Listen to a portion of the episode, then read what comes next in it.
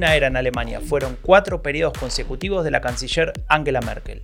Es un final anunciado, planeado, programado, como muchas cosas en este país, pero también es un escenario inestable, polarizado, complejo, como otras cosas por acá. Y sabes que esta es una combinación genial, o al menos a Raúl Gil y a mí nos encanta porque nos permite hablar de una de las cosas que más nos divierte, la política. Y en este podcast vamos a hacer lo que hacemos desde hace casi una década con Raúl. Hablar, analizar, discutir sobre política alemana, pero en español. Yo soy Franco de Ledone y esto es el fin de la era Merkel.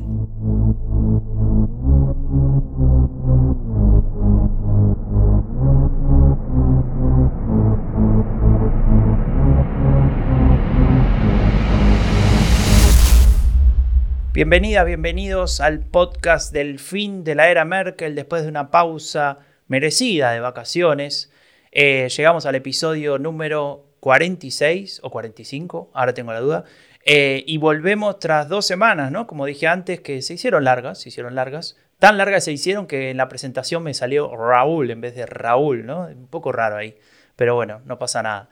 Eh, ¿Qué tal, Raúl? ¿Cómo andas? ¿Todo bien? Muy bien, se hicieron largas tus vacaciones, ¿eh? ¿eh? Bueno, dos semanas, tampoco tanto, ¿no? Bueno, pero encima que mandaba fotos todo el tiempo de tu felicidad y de, nuestra agonía aquí en la oficina. Bueno, para compartir. ¿Qué haces? Eh, para compartir. Claro, y todavía no me llegaron las eh, anchoas. Bueno, ya te dije que me tienes bastante atareado y que saldrán mañana. Mañana funciona el Deutsche Post, mañana saldrán, así que no, mañana no lo puedo mandar, porque entonces están un día en el el lunes, el lunes. ¿Viste? Ya empieza con las excusas. El lunes para que te lleguen el martes. Y van con, un, Qué increíble. unos hielitos para que no se estropeen, porque las anchoas son semiconserva y amigos, no se pueden tener las anchoas fuera del frigorífico. Muy importante esto, ¿vale? Algún día tenés que contar la historia de las anchoas sobre losa radiante, ¿no? Bueno, Raúl, escúchame. Eh, se hizo tan larga la espera, pero tan larga, que estuvimos con la, con la comunidad del fin de la era Merkel, tuvimos que hacer cosas y no podíamos hacer el podcast porque un podcast sin Raúl es lo mismo que nada. Es lo mismo que un Barcelona sin Messi, por ejemplo. Ya estamos. Eh, tuvimos que hacer algo, algo ah, paralelo, alternativo, y se sumó mucha gente que es un canal en Discord. ¿Vos sabés lo que es Discord? Lo sabía, no lo sabía hasta el otro día, que me metiste ahí. En realidad se llama un servidor en Discord, ¿no? Servidor en Discord. Un servidor. Suena, suena mal, eh, aquí un servidor. Un canal, un canal, digamos, el canal. canal un eh, espacio. Esto fue una idea de, uno de nuestros, eh, digamos, podría decir uno de, nuestros fans fundadores, le podemos poner esa categoría, que es Sebastián Cosarín, que dijo, che, te tenés que hacer una cuenta de Discord hace como seis meses, y yo le dije, olvídalo, no pienso aprender a usar otra herramienta nueva, soy viejo, adulto. Y bueno, al final terminó ganando él. Hicimos esto y la verdad que está muy bueno. Hay mucha gente que se sumó. Ya somos como 20 o 30, no sé cuántos ahí, comentando de política alemana en español, que es lo único, tal vez lo mejor que sabemos hacer, ¿no? Sí, bueno, lo único no sé, pero una de las cosas que mejor sabemos hacer junto, con, y en mi caso, con la tortilla española, sí. Está muy bien, está muy bien. Bueno, eh, así que arrancamos el episodio de hoy. Raúl, lo primero que hay que hacer después de dos semanas de no hacer nada de estar en la playa, vos, no yo, eh, es hablar de, todo lo que ha cambiado, ¿no? Y una de las cosas que nos marcan los cambios son las encuestas.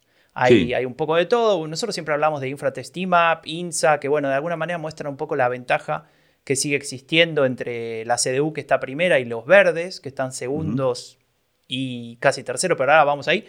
Eh, pero apareció una encuesta de una empresa que se llama Kantar, que antes se llamaba Emnit, por si alguno la encuentra con otro nombre, y nos muestra que la situación está un poco diferente. Parece que las inundaciones generaron algún cambio, que no fue inmediato, me gustaría que, expliques eso también, y eh, de pronto la agenda cambia y cambian las, las, percepciones de los votantes y por consiguiente la intención de, de sufragio. Así que, ¿qué tenemos que saber, mi amigo Raúl? Bueno, pues cualquier analista de tercera división sabe que si en la campaña se habla de cambio climático, pues los verdes tienen más opciones, ¿no? Y obviamente eh, lo que pasó en Alemania, justo además en el momento que yo hace dos semanas, cuando me estaba yendo de, vacaciones, pues fue terrible, ¿no? Eh, es algo que no solo provocó pues, eh, eh, muertes y personas desaparecidas y daños materiales, etcétera, y muchas personas hayan perdido todo lo que tenían, sino que lo hemos tenido como imágenes en, la televisión y en las redes sociales todo el rato, ¿no? Y eso genera, digamos, un, cambio en el sentido de que se mete en nuestras casas, ¿no? El tema del cambio climático no es algo que es la cumbre de París, ni el 1,5%, eh, por ciento, sino que es una cosa que se lleva por delante mi casa. ¿no? Claro, la vida misma. Eh, claro, el problema aquí es que a pesar de que Baerbock parece estar recuperando el pulso de la campaña y hemos visto que en los últimos días ha vuelto con algunas propuestas a marcar agenda, la erosión de su imagen política tras los errores no forzados y la campaña sucia contra ella es demasiado potente o ha sido demasiado potente para que de repente los alemanes se vuelvan a echar en sus brazos, ¿no? Aún viendo las tremendas consecuencias del cambio climático en sus pueblos y en sus cachos, de sus casas. De, hecho, en el Politbarometer, que es este de julio, que es eh, que mide la digamos la valoración de los políticos, aparece como la peor valorada, ¿no? Sobre la que se, se pregunta. Es terrible, ¿no? Eso es fruto, obviamente, de esa campaña sucia, también de los errores no forzados y de algunas propuestas que no han sentado bien a los alemanes. Y no sé si podrá recuperar la, confianza perdida para que, eh, recuperada parte de esa confianza, eh, pueda recuperar también votos eh, sumándose, digamos, a ese cambio de, temas en, la campaña. Quizá ya desde el gobierno lo, lo pueda hacer, ¿no? Pero es cierto que mm, lo que parecía... Yo siempre digo, no hay que esperar, ¿no? Eh, decía la gente, no, bueno, ya está, la CDU va a ganar, tal. Bueno, hay, hay encuestas que, hablan de, que están cerca, dos, tres puntos. Yo creo que, que hay que esperar, queda mucho partido todavía.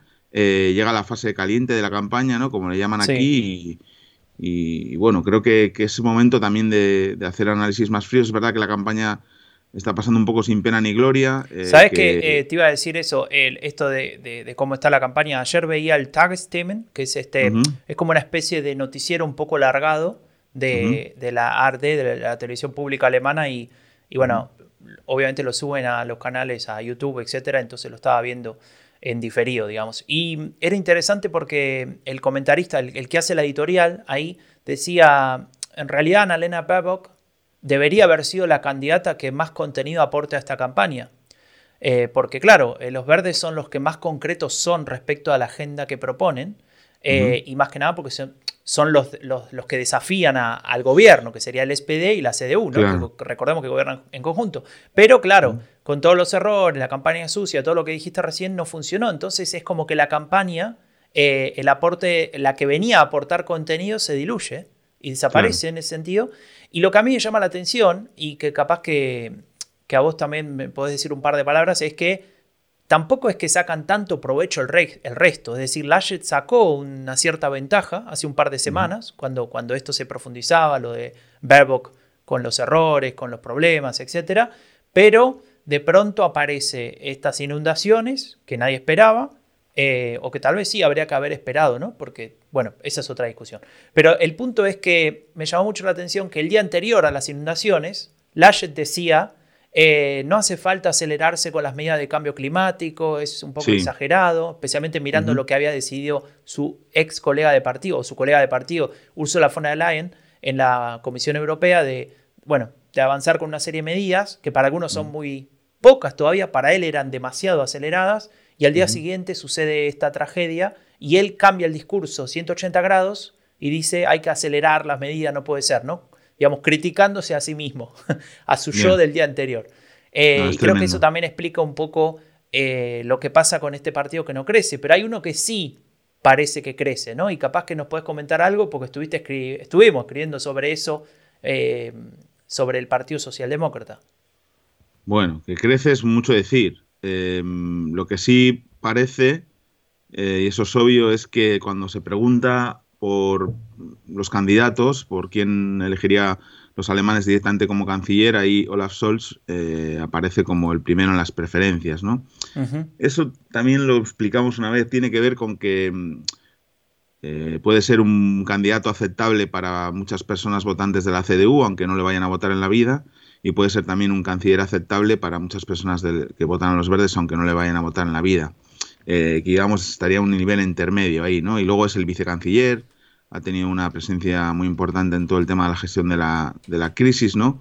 eh, vimos, pues, pues es la persona que ha abierto el grifo de del dinero para mantener la economía y los puestos de trabajo, ¿no? Eso es algo que los alemanes lo saben, pero claro, tiene mm, el, lastre del, SPD, que en las últimas elecciones sacó el peor resultado de su historia y en las siguientes elecciones va a sacar el peor resultado de su historia, peor todavía que en el, que en el 2017, ¿no? Em, y bueno, sí, escribimos en el, en el Confidencial, en nuestro artículo de esta semana, un artículo, un, texto sobre la socialdemocracia, contando un poco los, eh, pues la historia de, la debacle de, la catombe de la socialdemocracia, de que haya perdido en los últimos, en, 15 años, perdido la mitad de sus, de sus votantes, ¿no? Un poco las razones, desde la repetición de la gran coalición, o yéndonos un poco más atrás la Agenda 2010 de Gerard Schroeder o pues sus errores, ¿no? O, los continuos cambios de liderazgo, la pésima estrategia de comunicación y aún así ahí están todavía en la campaña y algunos periodistas insisten, eh, esta semana incluso Dichait lo hacía, en que todavía es el tiempo de Scholz, ¿no? Bueno, yo no, no estoy tan seguro, ¿no? Pero es verdad que mm, que él es el único que está en el gobierno de los que se presentan, es vicecanciller, podría aprovechar eso. El, SPD presentó el otro día su, su campaña y, obviamente la, centró ¿no? en, su candidato porque pues nos guste más o menos, es lo mejor que, tiene. Es el, tercer eh, político mejor valorado ahora mismo en, en, Alemania, después de Angela Merkel y Marcus Marcus Söder. y, bueno, eh, hay posibilidades ahí, lo hablábamos ayer con los amigos de Discord, eh, de la audiencia, eh, la posibilidad de un semáforo rojo, si quieres luego hablamos de eso también, pero bueno, está todo muy abierto, Franco, creo. sí, sí, sí, está muy abierto y me parece que, hay que tener en cuenta, digamos, algunos de los movimientos que se estaban dando. perdón.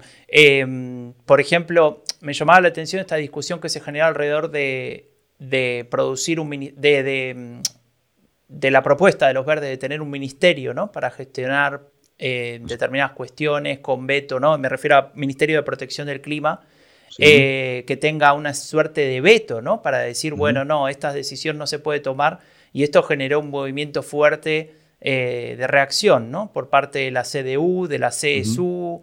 y, y, digamos como que intenta tomar un poco esta, eh, color, digamos, la campaña, etcétera, pero evidentemente, como decíamos antes, ¿no? Como que sin un candidato de oposición fuerte, que serían los verdes en este caso, es difícil, ¿no? Que se genere esa dinámica típica de una campaña electoral.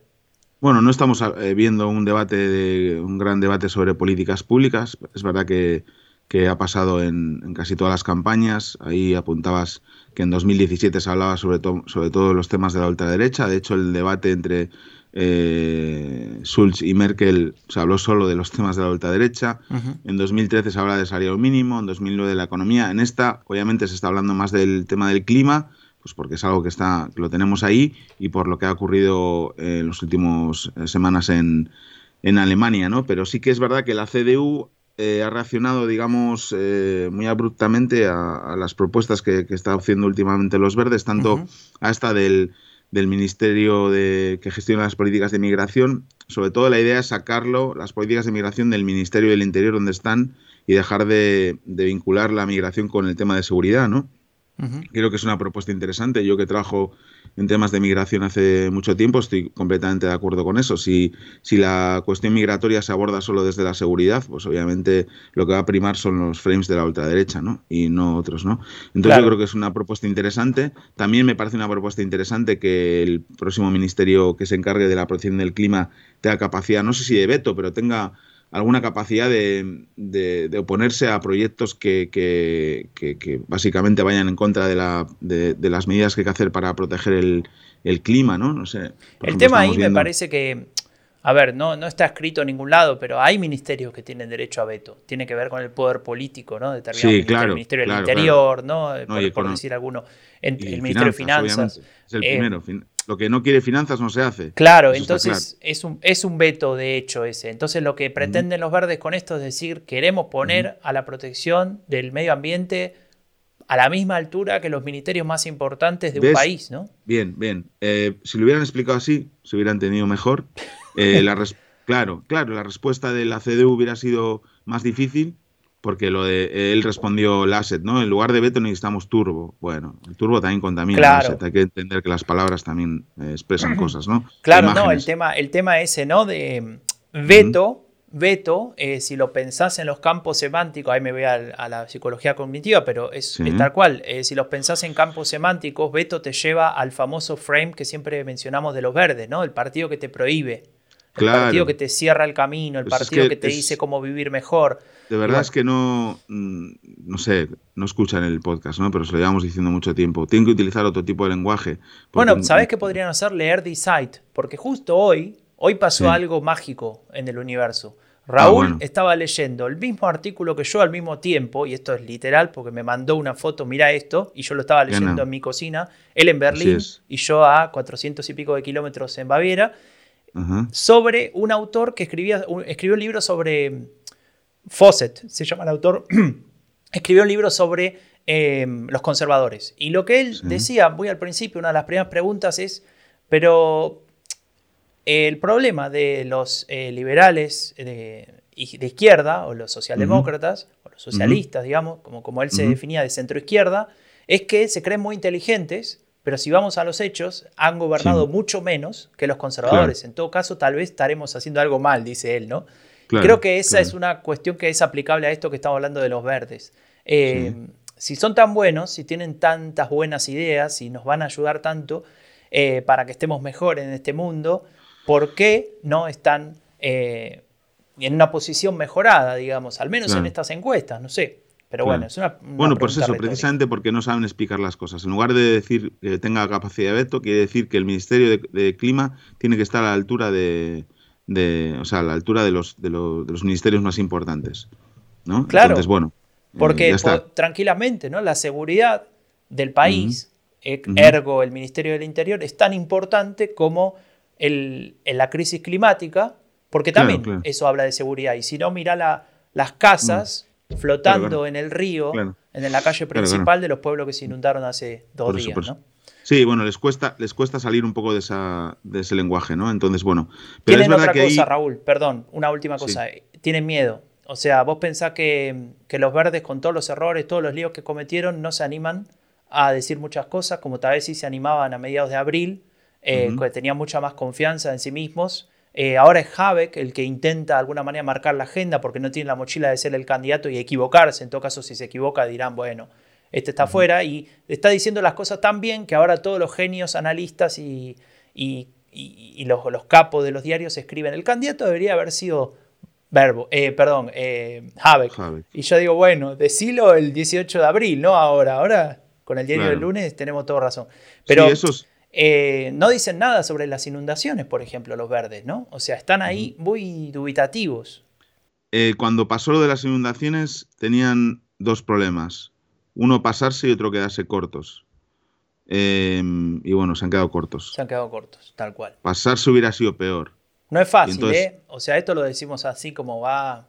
No es fácil. Tú no puedes, punto medio. Claro, imagínate que hubieran salido al día siguiente. ¿Ves? Esto es lo que decíamos diciendo con, con ese número de personas fallecidas sobre la mesa, no puede uno decir esas cosas, ¿no? Tiene que ser, digamos, respetuoso.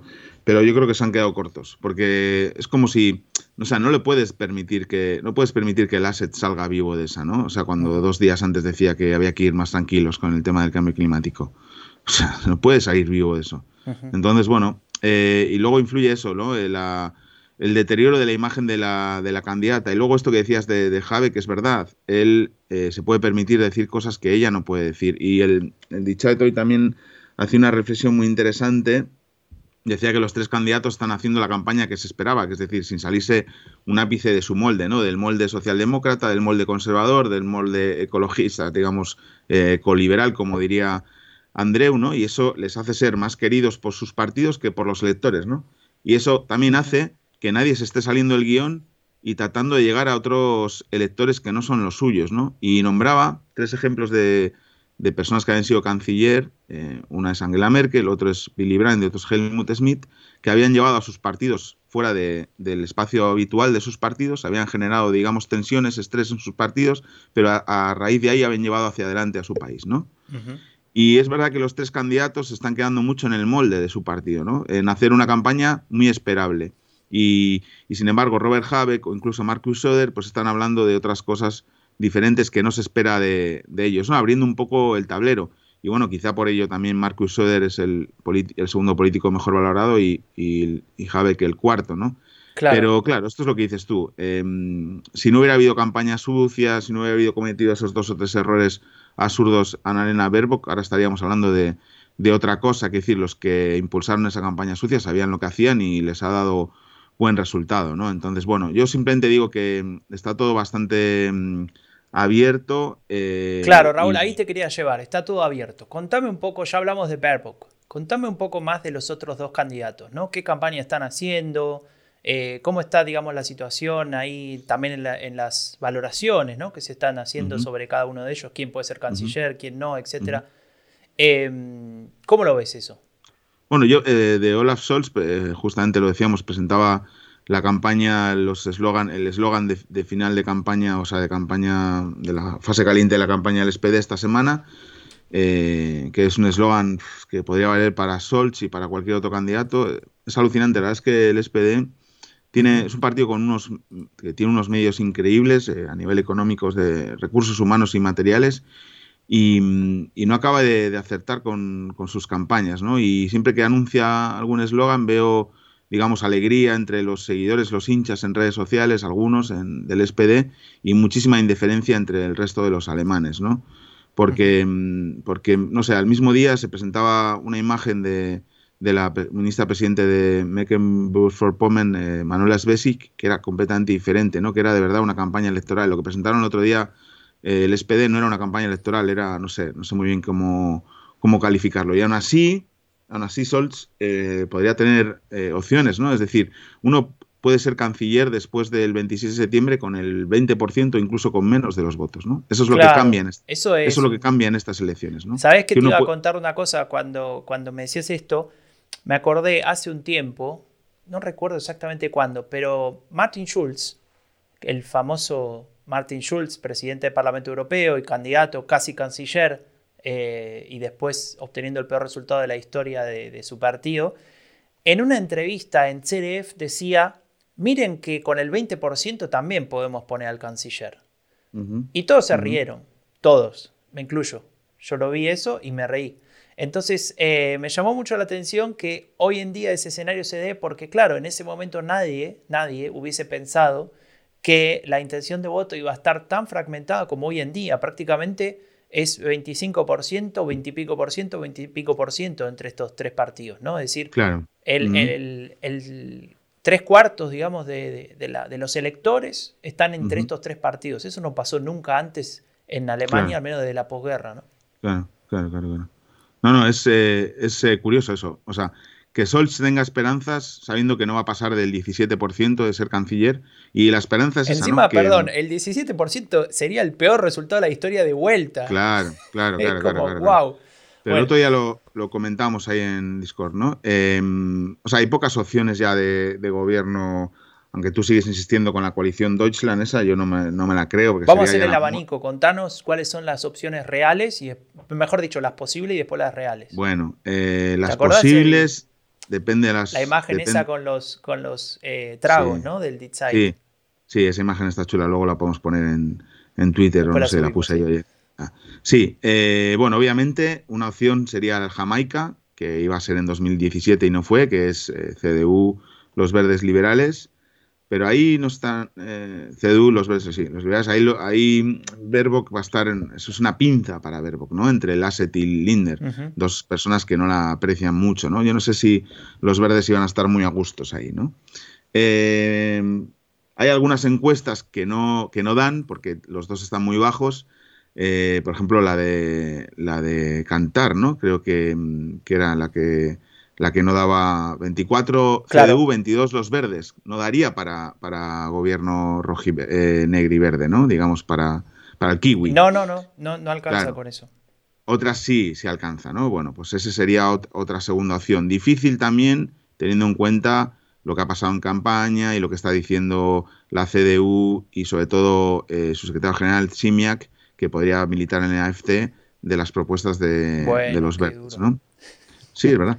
Eh, luego eh, está el semáforo, pero hay dos combinaciones de semáforo. El semáforo, eh, digamos, encabezado por los verdes, que sería lo más lógico porque los verdes van a sacar más porcentaje de voto que, el SPD, pero ahí es el que no está contento, sería Linder, ¿no? De, los liberales, que no, no, creo que quiera ver a, que quiera hacer a Verbo canciller, ¿no? Entonces, si el FDP se niega a un ampel con, a un semáforo con verbos de canciller, que como decimos es too much, ¿no? Para Lindner, para su ego masculino y todo esto.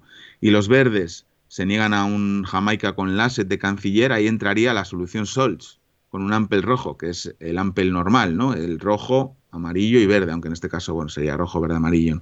En fin, ¿Sabes qué me hace acordar eso a cuando te peleabas con, tus hermanos por un juguete? Si no lo tengo yo, no lo tenés vos y se lo lleva el tercero, ¿no? Un poco así es, ¿no? Bueno, pues esto sería la opción, ¿no? Que Linder ve con buenos ojos porque eh, podría hacer canciller al actual vicecanciller. Esto tiene que ver mucho Linder quiere ser ministro de Finanzas, lo dijo antes de Claro, claro, si hace canciller a Solz ya queda libre el Ministerio de Finanzas, ¿no? Claro. Y es una solución y es una solución que podría ser aceptable para todos Sería raro que el tercero fuera canciller, eh, no tan raro para los que han visto Borgen, ¿no? La serie sobre la política danesa. Pero sí, está muy abierto. Sería como una solución salomónica, ¿no? Sí, eh, es raro, ¿eh? es raro, pero bueno. Encima con la CDU y la CSU en la oposición.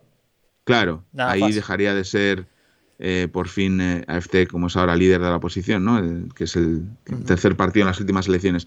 Pero bueno, Franco, tenemos dos meses por delante, eh, casi. Tenemos eh, el fin de la Merkel que ha vuelto eh, con todo en el, canal de, en el canal de Discord, estamos en Twitch, estamos con los artículos del, Confidencial cada jueves, que queremos también llevar la política alemana a los lectores de, ese gran medio español y estamos preparando... saludos aquí que estamos preparando la fiesta del 26 de septiembre. Ya hay gente que ha comprado los billetes para venir a vivir la jornada electoral con nosotros y ya podemos contar algunas cosas. Estamos preparándola ya, tenemos claro lo que queremos hacer, habrá invitados especiales, eh, obviamente el público podrá participar, tendremos un micro abierto para que y haremos el, podcast, digamos, o la, emisión a través de, de, Twitch también y estamos simplemente en la búsqueda de un local que nos sirva. Habrá obviamente cerveza y algo de, de picar y, conectaremos, pues no sé, después de comer más o menos y estaremos hasta la noche. Claro, vamos a estar hablando de la previa, un poco va a haber seguramente mucha data disponible, hablando un poco de participación electoral y, a las 18, como es usual y tradicional, vamos a conocer los boca de urna, vamos a saber más o menos cómo está la cosa. Si el escenario se mantiene, va a ser un final abierto, o sea, a las 18 en realidad no vamos a saber nada. Eh, claro, Y después vamos a estar un tiempo más que van saliendo los datos de a poco, van saliendo las encuestas, las, exit polls, que son súper interesantes para saber quién votó a quién, etc. Ahí vamos a, desplegar nuestras capacidades de análisis inconmensurables, junto también con todos los que estén presentes y las que estén presentes. Y eh, en algún momento lo vamos a cortar porque, bueno, tampoco puede durar para siempre. No somos. Eh, no llegamos todavía a esos niveles de 8 horas de de transmisión. No, pero, pero prometemos 5 o 6 horas de programa. 5 o 6 horas, muy bien. Eh, no prometemos que vamos a saber quién va a gobernar Alemania después de Merkel, porque eh, seguramente eso, lleve meses y no podemos transmitir meses. Eso es verdad, eso es verdad. Pero bueno, eso lo vamos contando porque ya en, Twitter, pues varias personas de la, varios frikis de la audiencia nos han dicho que iban a que iban a venir y bueno, habrá programa especial obviamente y será en Berlín y bueno, podremos poco a poco ir contando cosas nuevas, ¿no? Pero Yo no me despido, perdón, la última, no me despido todavía de la idea de que lo hagamos en Baviera. Así como, Así como vos no te despedís de la idea de que Messi renueve. Eh, creo que es más fácil que Messi renueve que que, tú, que, lo hagamos en Baviera. Pero bueno, todo bien, Franco. Pero escucha, hoy, hoy me pongo serio, ¿eh? Hoy tenemos un anuncio muy importante. Te concentré. Sí, algo en lo que en lo que llevas trabajando ya mucho tiempo y que va a llamar mucho la atención por varias razones, ¿no? Una porque, porque es un proyecto dedicado a la vida personal y política de la dirigente más importante del siglo XXI. Dos, porque la manera de llevarlo a cabo es muy innovadora y luego nos vas a contar. Y tres, porque cuenta con el respaldo de las dos instituciones culturales en el exterior más importantes de Alemania y la participación de personas expertas del ámbito periodístico y político del primer nivel en el, en el país. ¿no? Entonces, bueno, después de esa pequeña intro, cuéntanos de qué se trata el nuevo proyecto que te tiene sin dormir en las últimas semanas, Franco. Bueno, esto eh, se trata de un podcast, un podcast narrativo, es decir, eh, se trata de contar de manera eh, amena, agradable, con cierta intriga, con cierta suspenso, si se quiere, lo que es, o lo que fue, la vida política de Angela Merkel y, en consecuencia, la política de Alemania y de Europa de los últimos 20 años, un poquito más. La idea desde un principio era eh, tratar de, explicar este fenómeno que se termina.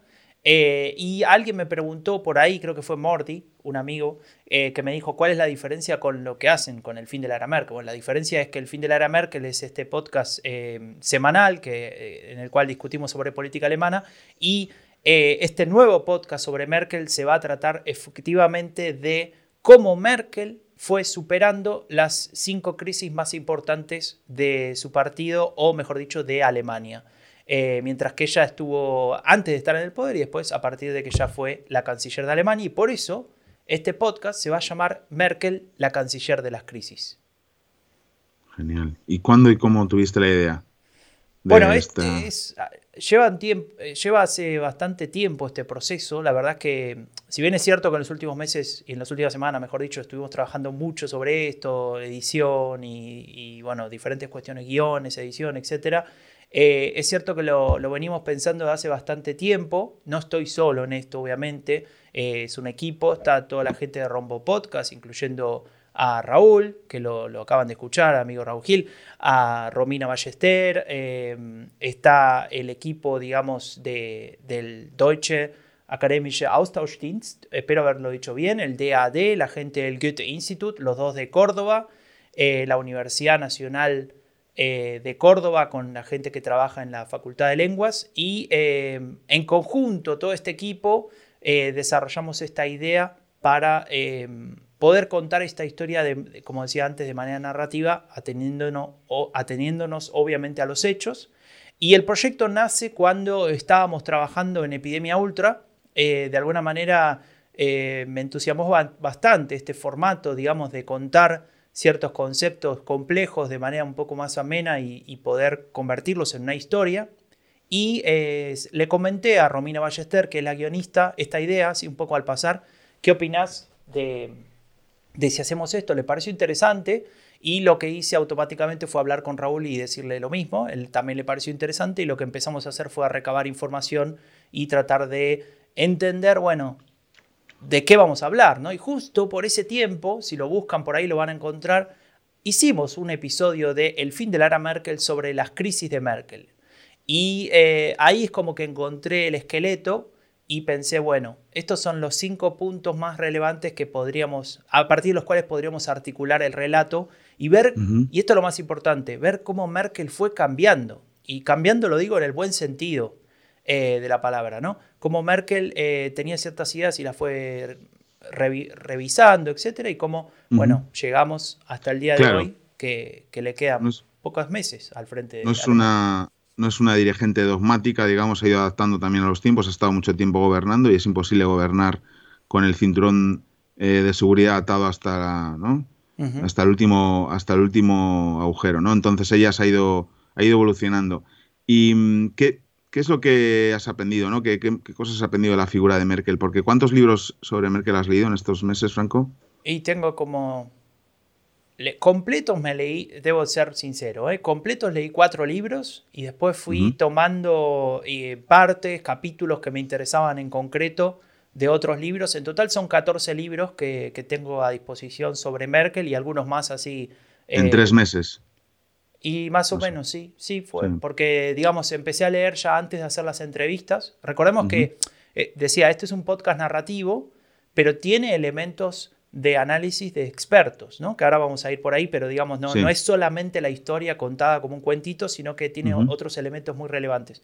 Y leímos, leímos un montón, eh, Raúl me ayudó un poco también, porque él tenía un poco la perspectiva, si querés, más, eh, una perspectiva más del, del, momento, ¿no? De, relacionarlo con la actualidad, de no perder el eje en ese sentido.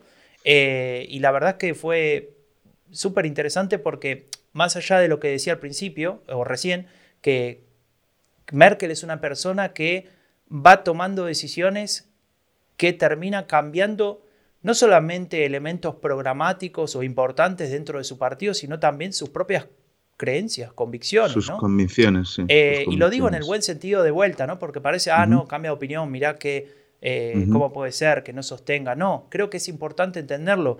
Eh, un caso, para nombrar un ejemplo, el, de la central nuclear de, Fukushima que explota y que ella dice, ojo, me parece que los problemas de, de estas centrales nucleares no solamente se generan a partir del error humano, que es lo que ella decía, ¿no? Que se había había sido la causa de lo que pasó en Chernobyl, por ejemplo, sino que esto puede pasar también eh, en función de situaciones que no podemos controlar como un terremoto o como un tsunami. Eh, y ahí donde ella le, entra esa duda, después aparecen otros elementos que son condimentos interesantes de su figura política, que es que justo en ese momento había unas elecciones que estaba por ganar el Partido Verde, unas regionales. Entonces algunos dicen, bueno, no, eso fue una movida política para robarle votos a los verdes. Bueno, la respuesta final no la sabemos, la va a tener que... Eh, las conclusiones las va a tener que sacar cada oyente y creo que eso también es lo interesante de este podcast, que intentamos mostrar las diferentes posibilidades de elección que tuvo Merkel y eh, lo que opinan los expertos de eh, por qué tomó una u otra decisión. Y bueno, después quedará criterio de cada uno. Hablas ahora de, estás hablando de los expertos, luego vamos un poco al tema de la producción, cómo se ha producido el podcast, pero ¿con quién, con qué personas has contado y cómo ha sido la tarea de conseguir que personas expertas de primer nivel en el ámbito político y periodístico de Alemania colaboren con el podcast, atiendan tu llamada, eh, estén una hora contigo charlando. ¿Cómo, ¿Cómo ha sido eso, Franco? Sí, la verdad es que eso le tengo que agradecer a todos los expertos. Son nueve personas que, que accedieron a participar. Eh, mandamos más, obviamente, más pedidos. Algunos dijeron que no, la verdad que no muchos, dos o tres nomás. Y alguno dijo que no también porque no podía, por tiempo, etcétera. Pero en realidad la, mayoría eh, se sumaron de los que les escribimos. Es gente que trabaja en los medios más importantes de Alemania, como Die Zeit, que lo nombramos siempre acá, pero también Der Spiegel o el Süddeutsche Zeitung, gente que maneja, que son los jefes de los sectores de política. Tenemos a dos de los biógrafos o biógrafas más importantes eh, que escribieron sobre Merkel. Eh, tenemos también a, eh, un experto en, consultoría que trabajó para Helmut Kohl en algún momento y que, ahora trabaja como, consultora para diferentes personas importantes de, la CDU, incluyendo el actual jefe de gabinete, por ejemplo. Y la verdad que era muy interesante escucharlos. Primero, además de que accedieron, se mostraron súper abiertos a eh, todo el tiempo que yo quería hablar con ellos. ¿no? Intenté mantenerme en lo, en lo que les ofrecía o lo que les dije al principio, que era media hora, 40 minutos, pero algunos estuve hablando más de una hora, ¿no? Y, siempre diciendo, ¿seguro que podemos continuar? Sí, sí, adelante, la estoy pasando bien. La verdad que creo que también funciona esto de que cuando entrevistas a alguien sobre algo que le interesa, en este caso Angela Merkel y su vida y sus decisiones, también dan más ganas de seguir hablando. No se Sobre todo si, les haces preguntas interesantes, si no, si no desconectan. Bueno, ahí, eh, ahí venía uno de los niveles de dificultad de este podcast, es que el podcast, las entrevistas, mejor dicho, están grabadas en alemán. El podcast es en español, pero las entrevistas son obviamente en el idioma de, estos expertos, de los cuales solamente uno entiende español, de todos los que entrevistamos. Eh, Lisa Caspari de Die sabe español, el resto no. Entonces, claro, em, fue un desafío después pensar, y ahí viene la otra fase del proyecto, eh, cómo convertir esas entrevistas en un material que pueda ser, em, que pueda ser entendido eh, por, por, personas que no hablan alemán, ¿no? Y ahí es donde entran algunos de nuestros... Claro, para mí esa es eh, una de las tres patas clave del, del proyecto. Uno, obviamente, es el que es el único eh, podcast eh, sobre Angela Merkel en español, sobre su vida y su, y su trayectoria política. Es posible que sea también el único podcast en todos los idiomas, porque yo no conozco eh, ninguno que esté, que sea sobre la vida y, obra política de Angela Merkel, en su despedida además, ¿no? haciendo balance de su, de su legado. El segundo, para mí, importante eh, de este podcast es esa presencia ¿no? de esas instituciones como el Goethe Instituto, el DAD o la Universidad Nacional de Córdoba. El Goethe Instituto y el DAD son las dos instituciones culturales en el exterior más importantes de Alemania. Que estén respaldando esto es muy importante. La participación de esos expertos y expertas de primer nivel en alemán. Y la otra eh, parte de, esas tres para mí es el, el tema de, la producción, ¿no? El que estudiantes de alemán, eh, chicos eh, de Córdoba, chicos y chicas de Córdoba, han participado en la producción, son protagonistas de la producción del podcast, ¿no? Han traducido las entrevistas y han hecho el doblaje, ¿no? Les vamos a poder escuchar sus voces. Claro, claro. Ahí déjame contar algo que, no dije al principio, que tal vez debería haber dicho cuando me preguntabas cómo salió esta idea, ¿no? Hablé con vos, hablé con Romina, los tres estábamos de acuerdo, Rombo Podcast avanza, y ahí fue cuando hablé con eh, Sebastián Bitkopf, que es eh, el, jefe de DAD en Córdoba, a quien había conocido un año antes, creo, dos, cuando, cuando fuimos a dar una charla eh, sobre la reunificación en ese momento. Y le dije, mira, tenemos este proyecto, esta idea, ¿qué te parece? Y él se entusiasmó, le pareció muy interesante.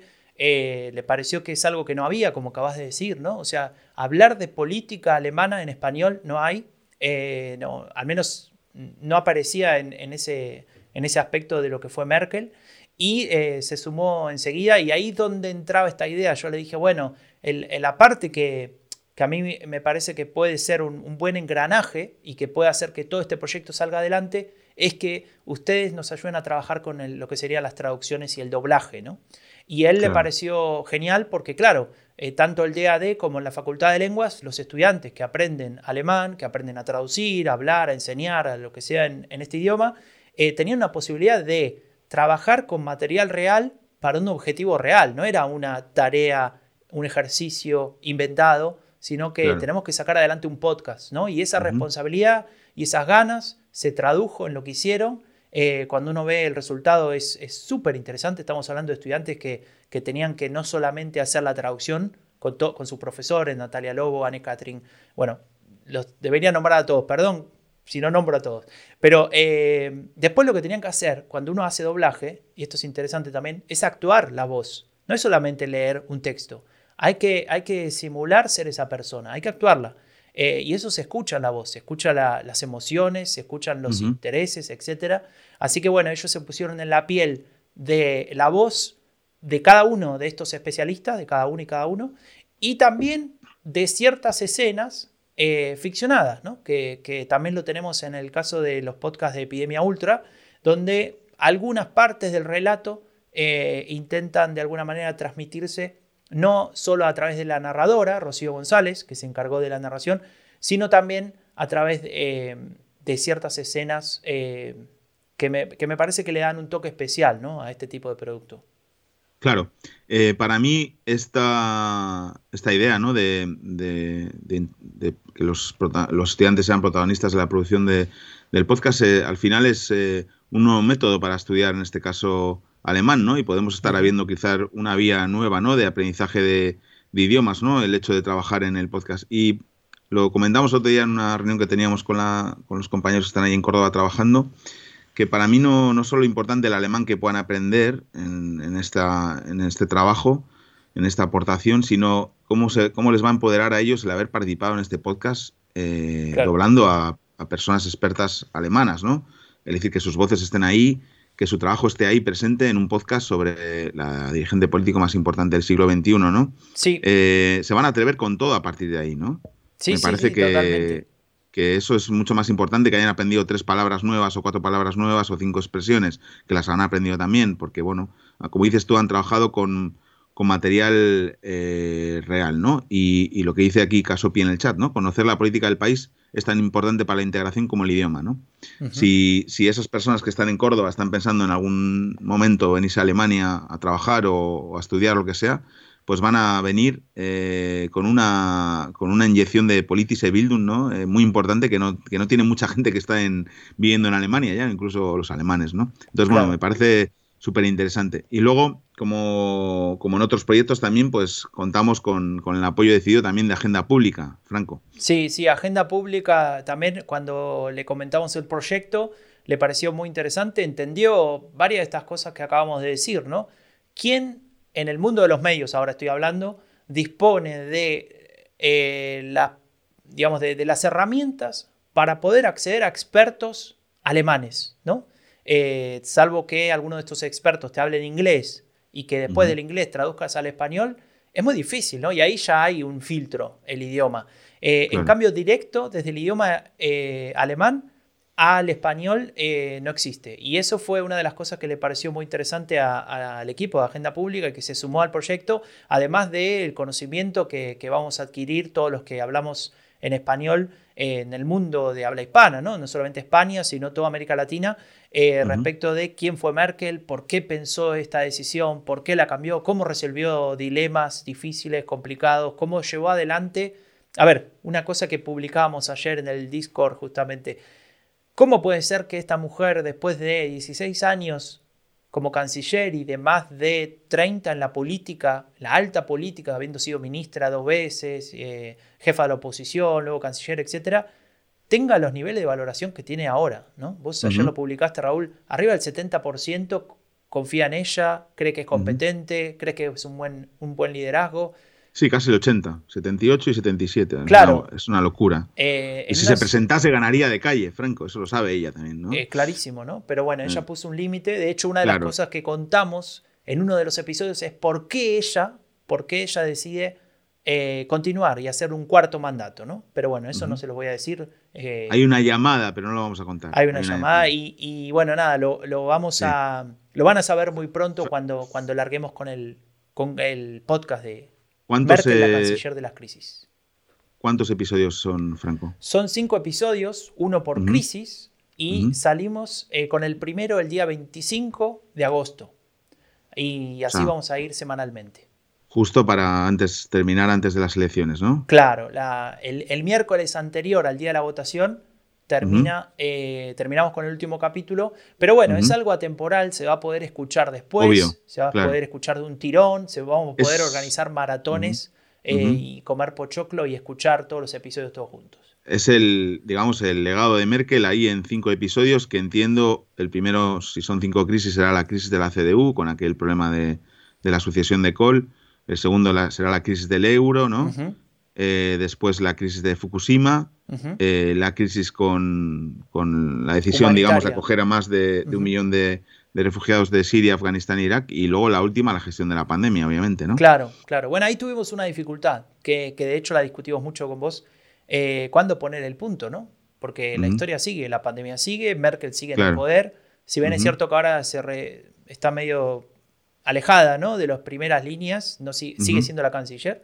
Eh, y la, imagínense eh, qué difícil que fue estas decisiones porque mientras que hacíamos el podcast, mientras que entrevistaba a la gente que tenía que entrevistar para, para cada uno de los episodios, eh, la pandemia cambiaba de, de, perspectiva todo el tiempo, ¿no? Digamos, había pasado la primera ola, era el verano del año pasado, bueno, ya está, no fue tan grave. Y después viene la segunda ola que fue peor, Merkel pidiendo por favor en el Bundestag, seamos responsables, nadie la escucha, después la vuelven a escuchar, o sea, hubo muchos, eh, muchos idas y vueltas y bueno, ahí había que tomar decisiones eh, editoriales, digamos, y creo que lo resolvimos bastante bien, pero bueno, ustedes nos dirán cómo lo resolvimos cuando escuchen el último episodio. Genial. Eh, la semana que viene iremos contando más cosas, ¿no, Franco? Por ahora hay una cuenta de Twitter donde iremos informando que es eh, arroba canciller crisis, ¿no? Es muy, muy sencilla. También estaremos en, Instagram y obviamente pues iremos comunicando sobre el podcast en las diferentes redes sociales. También nos ayudarán los compañeros de, Agenda Pública, por supuesto, que tienen una gran comunidad interesada en la política y también en la política alemana y toda la gente de, las instituciones que están en, en Córdoba trabajando. Y ahora la pregunta clave, Franco. Eh, que me estoy dando cuenta que estaba encima del micrófono porque estoy tan emocionado con este, con este nuevo proyecto que estaba hablando de por encima del micrófono. No sé si me está escuchando bien, no pasa nada. La pregunta clave es, ¿cuándo vamos a poder escuchar algo del, podcast? Bueno, del nuevo podcast? solamente porque sé que estás un poco triste por lo, por lo que pasó en Barcelona, te voy a permitir, junto a, a toda la comunidad del fin de la era Merkel, escuchar una parte, una parte del primer episodio eh, que es un primer corte, tiene que todavía revisarse algunas cositas, pero, pero bueno, queda entre nosotros, ¿no? La, la, inmensa comunidad del fin de la era Merkel. Sí, que este no será el definitivo, eh, que, ya verás que lleva muchísimo trabajo de, de, producción. Yo a veces me pierdo un poco con el proceso porque otro día igual lo podemos contar mejor o durante todo este tiempo, pero desde los guiones hasta que las entrevistas, luego se hace las traducciones, luego los doblajes, luego Rocío que lo locuta, luego tú lo revisas, luego tienes que editarlo, luego tienes que meter las músicas, los efectos de sonido. Es muchísimo trabajo eh, del podcast y yo la verdad es que tengo el trabajo más sencillo, que es luego comunicar un producto como este que es tan fácil de comunicar, ¿no? El único podcast de, sobre Angela Merkel en español en su despedida después de, de, 16 años como canciller, siendo la dirigente más importante del siglo XXI, ¿no? Eh, en fin, nos vas a dejar escuchar algo entonces, Franco. A ver, adelante. Alguien escribe una carta. Habla del final de un legado. Escribe fluido. Parece inspirada. Tiene un propósito. Dar el ejemplo. Producir un cambio. ¿O no? La persona se detiene, lee lo que escribió, una, dos, tres veces. Un diario está esperando por esta carta. Solo queda enviarla por mail. Sin embargo...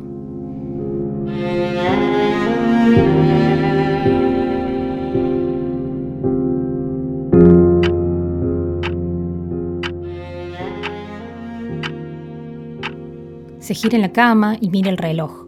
Ya son las 6 de la mañana. Es hora de levantarse. Pero no ha descansado nada. Estuvo toda la noche pensando y pensando, dándole vueltas a este asunto.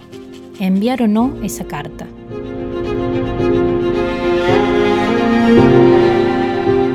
Esta persona es Angela Merkel. Corre el año 1999. Angela aún no es canciller, es secretaria general de la CDU, la Unión Demócrata Cristiana, el partido político más importante de Alemania, el partido con el que llegaría a la Cancillería.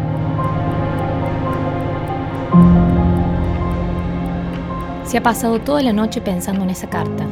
¿Por qué le cuesta tanto enviarla? La carta habla sobre un hecho que sacudió al partido, un hecho de corrupción. Alguien recibió dinero para la CDU y no lo declaró. Tampoco quiso revelar de quién lo recibió. El hecho se hizo público y se convirtió en un escándalo.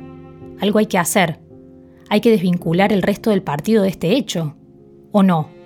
Le cuesta tomar la decisión.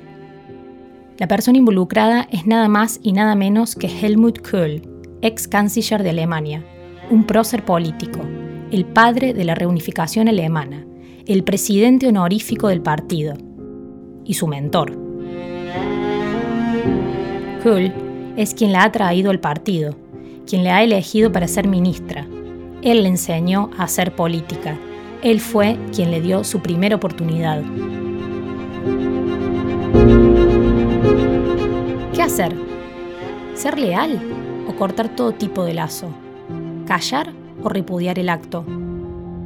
Si alza la voz, ¿su acción será vista como un acto de coraje? ¿Una estrategia? ¿O una traición?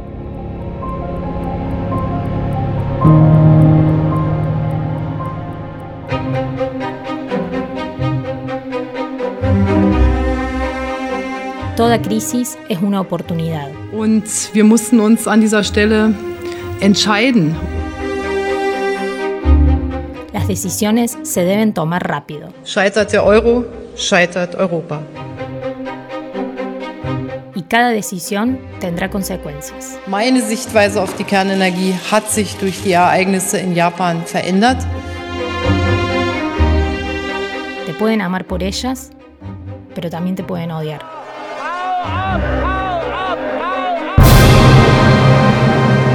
Pero lo que nunca podrán es olvidarte. Es war mir eine große Freude. Es war mir eine Ehre. Herzlichen Dank.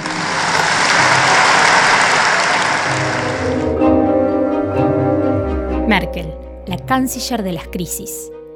Una producción de Rombo Podcast junto a la Facultad de Lenguas de la Universidad Nacional de Córdoba y las sedes del Servicio Alemán de Intercambio Académico DAAD y del Goethe Institut en Córdoba, Argentina, en colaboración con Agenda Pública. Hoy presentamos El comienzo de una era, episodio 1.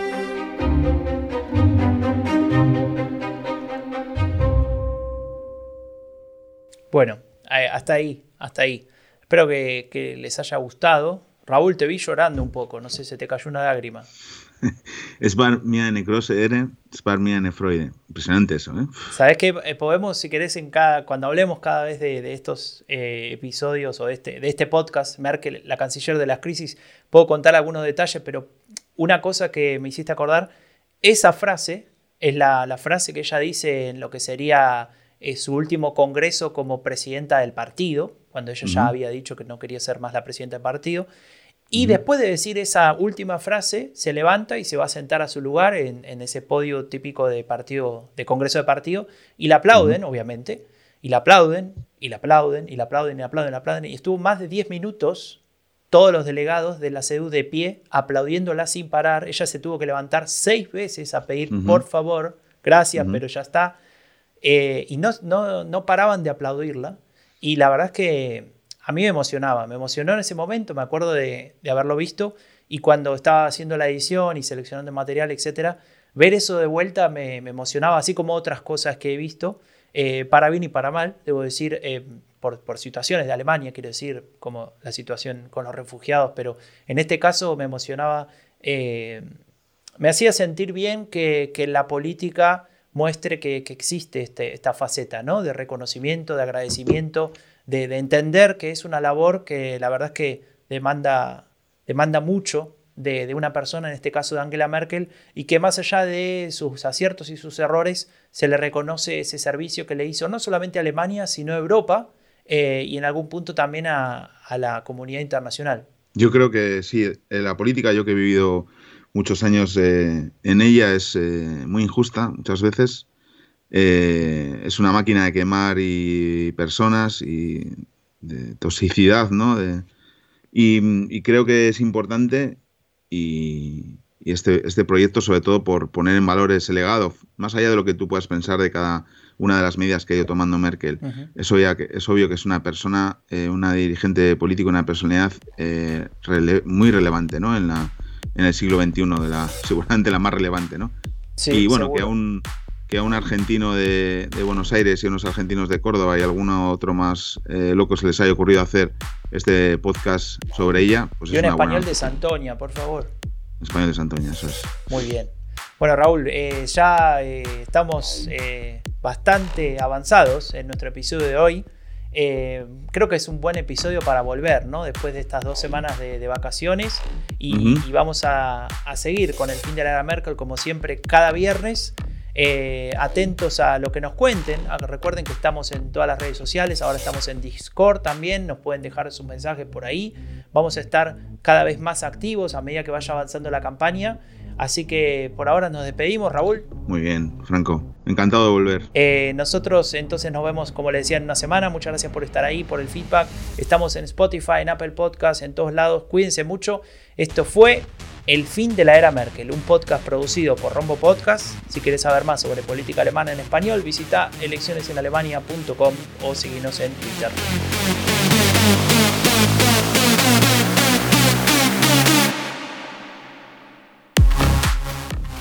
Raúl. Dime, Franco. ¿Hace falta que te lo pregunte? No, no preguntes nada. Bueno, chao, Raúl. Adiós.